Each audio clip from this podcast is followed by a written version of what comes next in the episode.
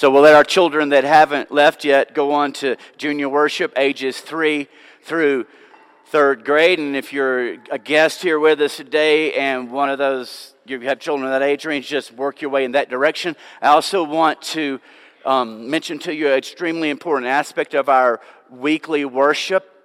It is the offering that we bring to the Lord, and we're making it possible for you to give your offering in four different ways. You can mail a check to the church address, you can give an automatic draft through your bank, you can go online to the website, click on Give, and follow the easy instructions. Or if you're here in person, you can drop off your contribution there at the box. If you're not with us in person, but you're with us because you're with us online, like Brenda Faldorf, who is far away right now in Hawaii, we're so glad to have you here. And uh, those of you that even in other countries let me know that you're here. It means the world to us that you're here. So we, we've got a lot of joking going on right now. You know, the preachers are always like the, the, the brunt of the jokes. This Gatorade or Powerade was put at my door of my office today, threatening, like they do with coaches of a football team after a Super Bowl, to come and pour Gatorade over me. So, lot of talk, lot of tough talk. you think I'm scared. And then there's um, there's some false news out there. Don't believe all the false news you find on Facebook. Evidently, there's some videos going around on Facebook of somebody that looks just like me dancing with a bunch of kids at our daddy daughter ball.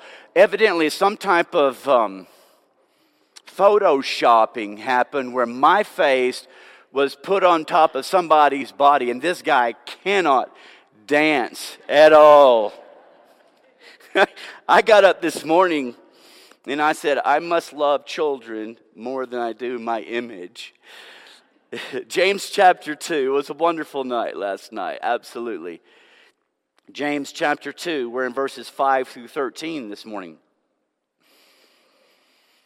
So, my original plan was to have one Sunday lesson since we had Martin Luther King Jr., our national holiday, in, in January. And I thought, kind of like with Jude, we'll just have a nice lesson out of Jude, next thing you know. And so, the next thing you know, um, and our purpose was to, to have an annual checkup, as I called it, uh, to ask ourselves regarding Dr. King's dream for us as a nation and as a church and as individuals. Uh, how are we, how are we doing in those areas and what can we do better? But as I began studying James chapter 2 and digging deeper and deeper into the passage, and as so many of you were so gracious to send me so much of your input and reflections and thoughts that I had asked for, I've turned this into a three part mini series and it will conclude today. For a quick review, we've already seen in the first four verses, first of all, we saw that we learn the importance of seeing the glory of our Lord Jesus Christ. For when we see the glory of our Lord Jesus Christ, it will put everyone else's glory, or not glory, in perspective. It'll help us see others and ourselves appropriately. And then, secondly, we learned in that section of Scripture to acknowledge the problem. I mean, that's really not easy and it can be met with resistance. And so now, as we turn to verses 5 through 13, James, inspired by the Holy Spirit, is going to help us identify the solution. That's what we're going to look at today. Now, when, when you hear the word solution, you, you, you might be thinking, solution? We've been trying to figure out this racism, discrimination, prejudice thing in our nation and in the world for centuries without success. What do you mean, solution? It seems as though there is no end in sight.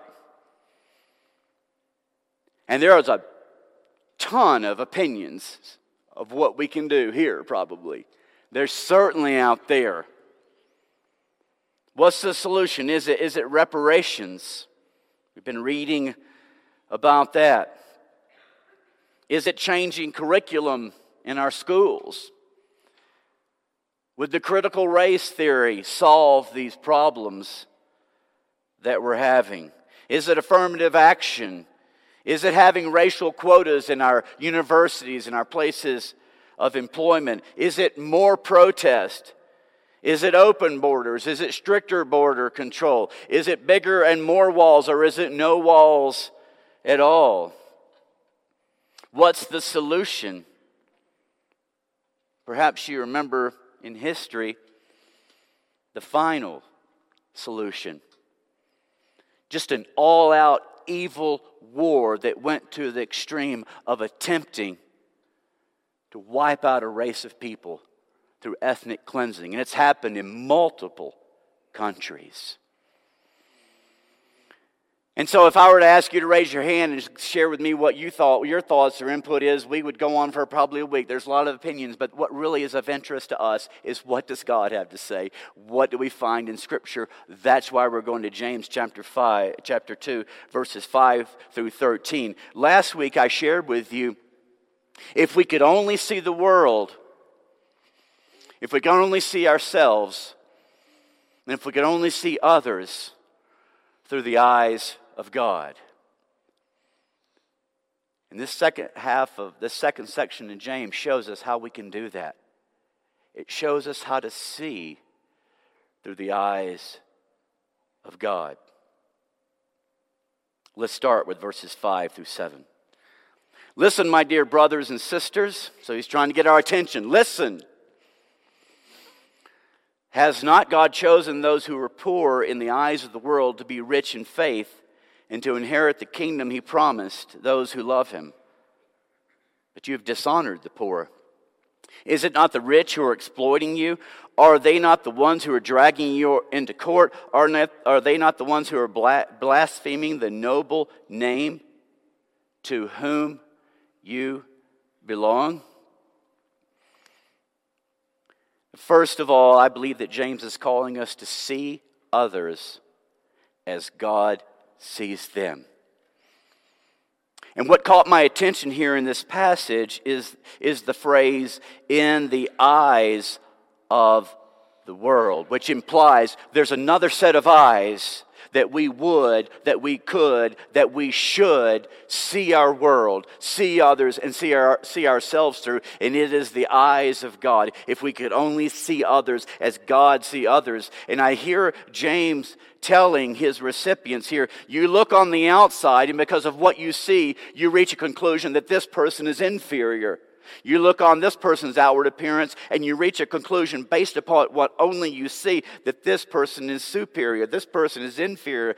That's not how God sees people. And so he tells them through the eyes of the world, you're seeing everybody just the opposite of who they really are.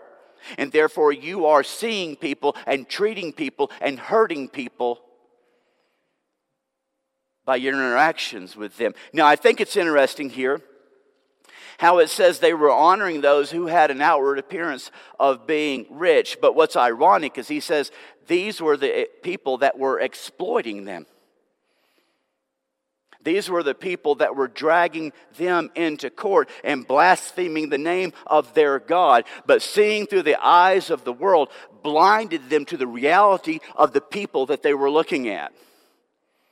Now, I'll just stop and, and make this comment because I think it's very relevant to this here and certainly to our society. We can make the mistake of going in this text with this direction. You see those rich people? You see the way they are? All rich people are like that. They're all oppressors. These rich people in this context were oppressors. But you read your Bible, Genesis Revelation, there were a lot of wealthy people who were very kind, very generous, and were people of faith and love and goodness to others. This is not about all people in one socioeconomic class or a race or whatever class distinction you may choose. It's about certain people's behavior that we see here. And this is a problem we see today, lumping all people together, regardless of, of who they are, whether it be their race or if they're people in one gender, or people in one nationality, because of some people and their behavior in that group. That's not how God sees people. We see individuals. So that's, that's how he speaks of you're looking at these wealthy people in a situation like this. And then he says, and then the way you're looking at the poor, you've totally got everything upside down. He says in verse 6, you're dishonoring people whom God highly honors. Verse 5, the people you are excluding, these are the people that God has chosen. Those who are poor in your eyes are in God's eyes rich. The people you treat with contempt, those are people that God loves. They love Him. I appreciate the input that was given to me and emailed to me uh, by Amy Cox. Amy is a medical laboratory scientist and she works in the blood bank at Memorial Central processing test tubes of blood. She wrote me a lot, and this is a, a portion of it near the end, so I pick up in, a, in some, in some insights she gave. And she writes these words great words. I guess some practical points would be to treat everyone as if they were a loved one. And she said, At work, we have to remind ourselves that each spe- specimen came from a human being. We sometimes forget that and just rush through the testing to get on to the next specimen without even thinking of the person that provided that specimen. We get reminded every once in a while to treat that specimen as if it came from a loved one. And it's hard to remember that during a very busy day. When we interact with people face to face, even if we're busy, we should remember that they are created by God, just like us. That'll preach, Amy. Thank you. And James goes on to, to build off of what Amy basically said. Because they're created by God, because they are loved by God, he says in verse 5, they are heirs he talks about inherited the promised kingdom. They are heirs of God's kingdom, God's eternal kingdom. They're not heirs because of their outward appearance. They're heirs because they're children of their father. That's what an heir is, receiving what their father has to offer. That's who these individuals are. They're individuals created. That person that you're looking at that's different or unusual to you distasteful to you, that person is created in the image of God. Recreated, here in this context, by the Spirit of God through their faith and love in Jesus Christ. And so everyone that we see is of incredible value to God for two reasons. They're created in His image, and reason number two, because Jesus came and gave His life for them for anyone to dishonor someone else is directly dishonoring God. You know, there's a beautiful, beautiful vision in Revelations chapter 7 as it speaks of, of the heirs, those who will inherit the, the, the kingdom of God and his eternal, that has been, been promised. It's the vision of, of those who have gathered together, and, and, and we, we uh, worshiped with this passage early in our service. After this, I looked, John the Revelator writes, and there before me was a great multitude. This is all the heirs that have come together, a great multitude that no one could count from every nation, every tribe, people, and language, standing before the throne and before the Lamb. So if you're not comfortable with people that are different, these people that are different, if you're not comfortable now with these people whom you treat with disdain, you're likely not going to be comfortable in heaven with them forever. But you really don't have to worry about that because you're likely not going to be there anyway if you don't change your behavior of how you treat others. I mean, Eddie, that's harsh. It is. I acknowledge that. Keep reading. I'm not making this up. Verse 8 If you really keep the royal law found in Scripture, love your neighbor as yourself, you're doing right.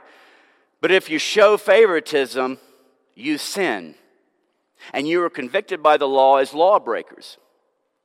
For whoever, verse 10, keeps the whole law and yet stumbles at just one point is guilty of breaking all of it. For he who said, You shall not commit adultery, also said, You shall not murder. If you do not commit adultery, but do commit murder, you have become a lawbreaker. And so, point number two is that we must learn, if we want to see through the eyes of God, to see our sin. This is what the text is showing us. To see our sin, to see my sin as God sees sin. And here we see that God isn't playing. This isn't, this isn't like, hey, all right, buddy, today's sermon, let's be nice to each other. Y'all need to treat other people kindly and stop some of this stuff that we're doing and leaving people out and, and being snobs. Read this. This is huge to God. God takes this very seriously. And some might say, oh, goodness, what's the big fuss? We're just talking about this guy who came to church. It's the first half of this text. And we had him sit over here and sit over here because he was dirty, he was smelly, he was poor. And West James, why are you so upset? It's not like we're killing people. And James says, you know, it is kind of like you're killing people. For two reasons. Not only because of the way your dishonoring treatment others is just crushing people's soul and taking the very life out of them, but he says, Do you understand what is happening is breaking the royal law, which we could define or is the same as I believe here, the greatest law. You're like, of all the laws, God says this is the greatest, and you're violating that. And he gives the second half of that law, the law to love your neighbor as yourself. Did you see what James does here? He lines up favoritism, partiality, discrimination, prejudice, racism, snobbery, whatever word you want to choose. I believe these all fit here. He's lining them right up next to murder and adultery. See, in the eyes of the world, and sadly, in the eyes of the church, Sin is seen as in various degrees. We got these big ones, watch out for. We got these others that aren't so big. There's a sin light, some sin that's tolerated, some sin we don't tolerate. Far too much sin is tolerated in the church. Far too much sin is tolerated in this church and in the lives of, consider, of, those who consider themselves followers of Jesus because too often we see sin through the eyes of the world. Well, I know, okay, it's wrong, but it's not that bad. Yes, it is. I believe that's what James is telling us here. Oh, if we could learn not only to see others as God see others, sees others, but to see our sin as God sees our sin. You know what it would do? It would take our pride and start crushing it. That pride that causes us to see ourselves as superior to others who are inferior. And with our, our sin in view, it would bring us to the cross for God's mercy, which in turn should bring us to our fellow man, showing mercy as well to them. That's James's final point. Let's look in verses 12 through 13.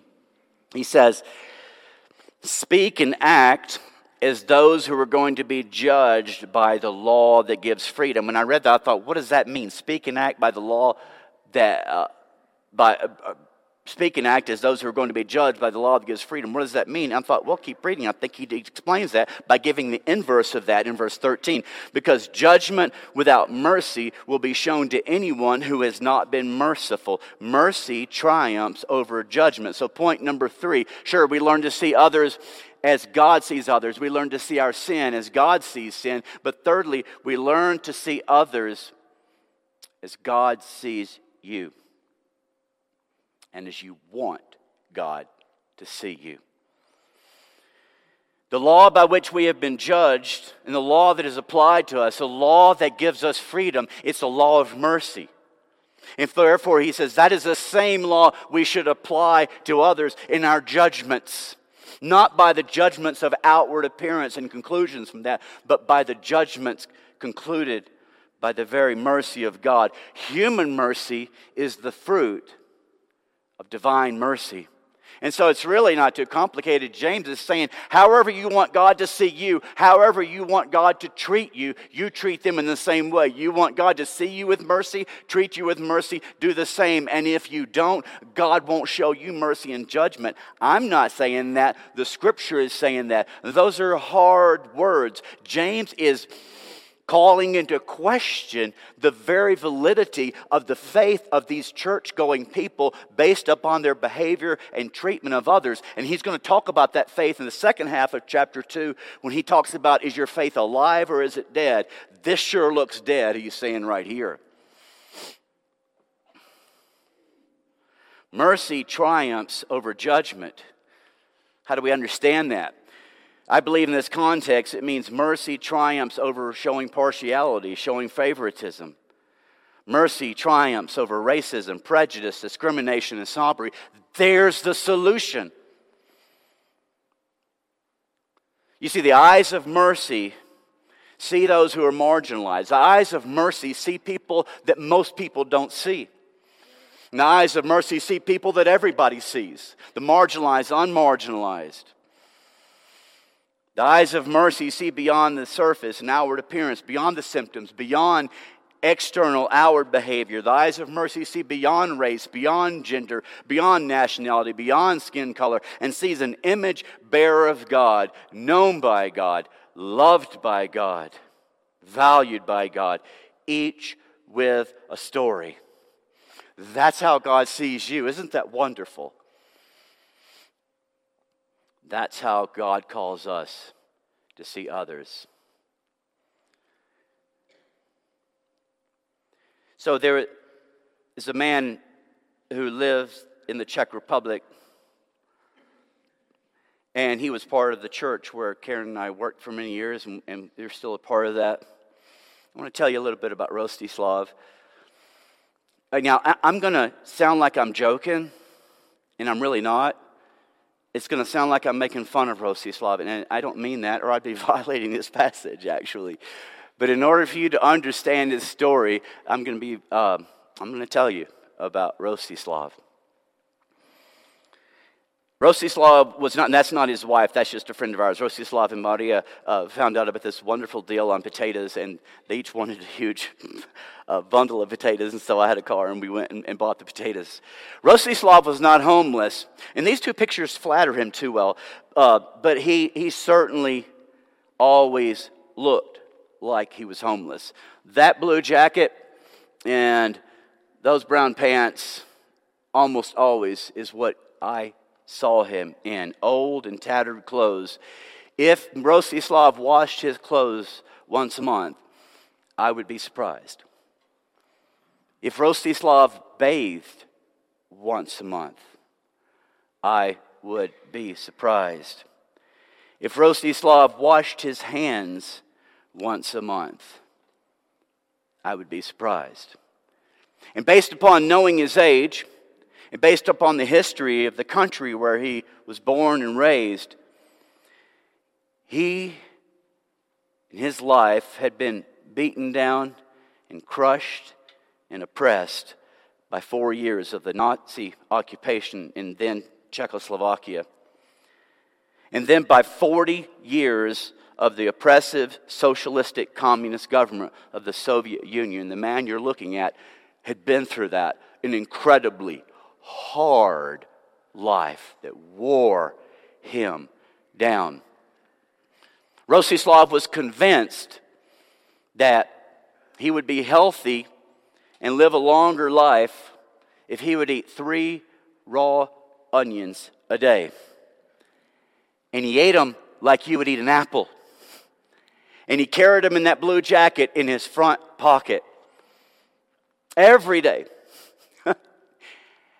And whenever I got with Rostislav, I never got the impression that after having eaten an onion that he had brushed his teeth and rinsed his mouth out with mouthwash. And we would sit at a table, close distance. We would have tea together once a month, hot tea. And we'd read the Bible together. And we would pray. And he would often bring a snack because he had spent that morning with three or four bags he was always carrying, going through trash cans of restaurants or various places. And sometimes he would just find an incredible jewel.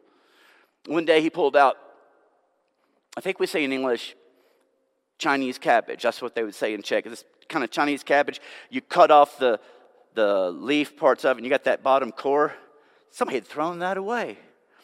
He had it and wanted to share it with me. I was good at that point. he ate it with his tea.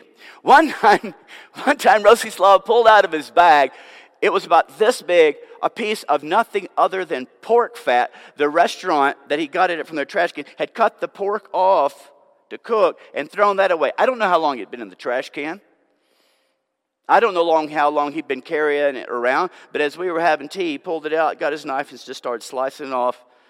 He's very generous, and I said, No, I'm good, man, I'm good. And he said to me, I'll always remember, Can you believe they throw this stuff away? At our church potlucks, so think about that. It, it, was a challenge, all right? And so I honored Rostislav because there was just a, it's not wise to have him grazing at the buffet table of our potluck. And so, Rostislav, buddy, you sit down and I'm going to go get your food. And I, and I would bring it to them. Listen, if, if there is a James chapter 2 person that we read about in the first, this is Rostislav. It was, honestly, it was a challenge for me and Karen to have him in our home. We did, but it was a challenge. It was unpleasant to sit next to him in the worship assembly.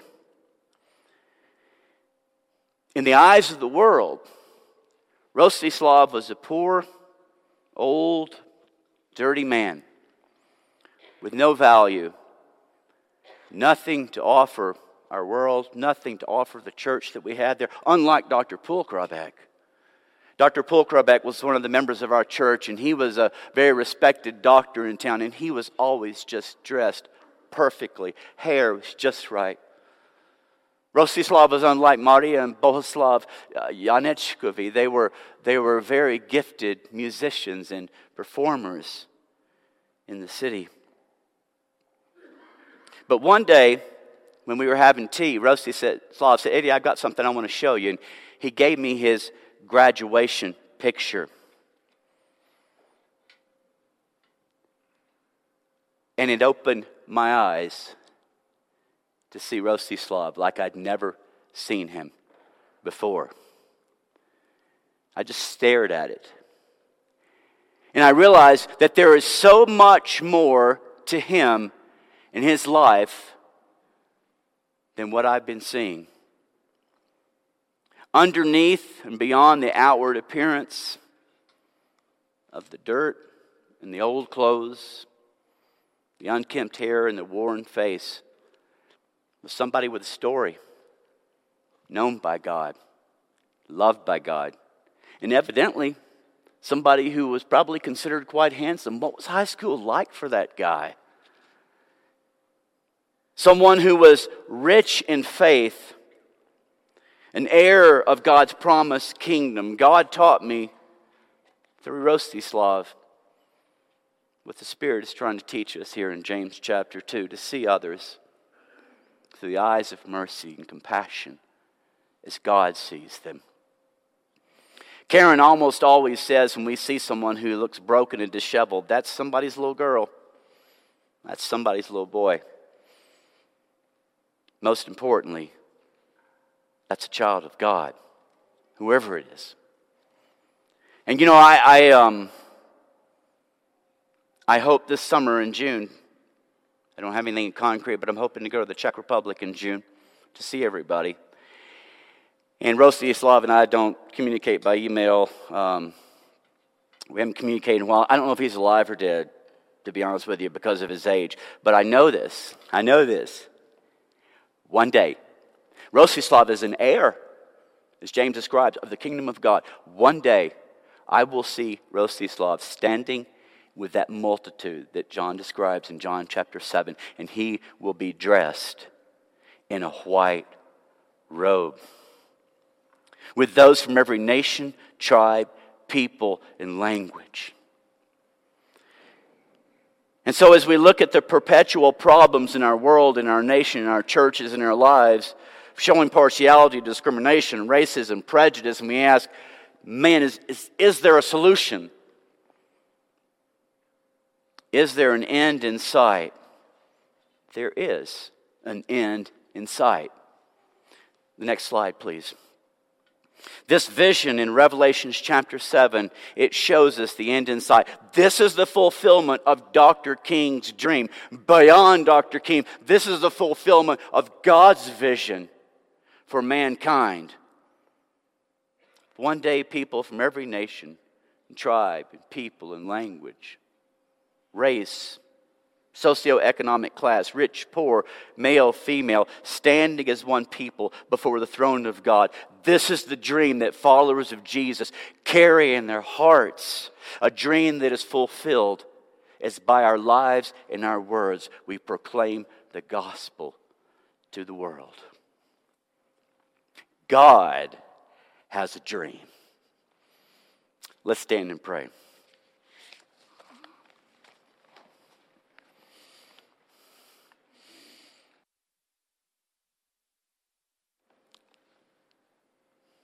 Father, I could add to this four or five more sermons probably. We could talk further about how this applies to even greater degrees in our lives as individuals on a personal level. But that's where I really am thankful for you, Holy Spirit, that you take these words that I have spoken in general and you have the ability to speak each one of us to each one of us by name and help us to see what you want us to hear what you want to change in our lives and how you want to help us to become more like Jesus, to see our world as you see our world, to see others as you see us, and to see others and treat others through the beautiful eyes and treatment of your mercy that's been given to us. We come to you now and we offer up this song to you in prayer. And if there's anyone here that has come with a heavy heart or heavy burden and you need to reach out to someone in prayer, our shepherds are here to pray with you uh, this morning. And, and that's you, if that's one of you that needs prayers, reach out to someone, or if you know someone, I want to encourage you to go to them now. Let's offer this song to God in prayer. Hey, I'm Eddie White, the senior minister for the Eastside Church of Christ. Sure want to thank you for joining us today on our podcast. I hope today's message was indeed a blessing to you. I'd like to invite you to browse our website at eastsidesprings.com to get more information or to contact us. And as always, we indeed welcome you to join us for our worship service in Colorado Springs as we seek to live out Jesus' mission of making disciples of all nations.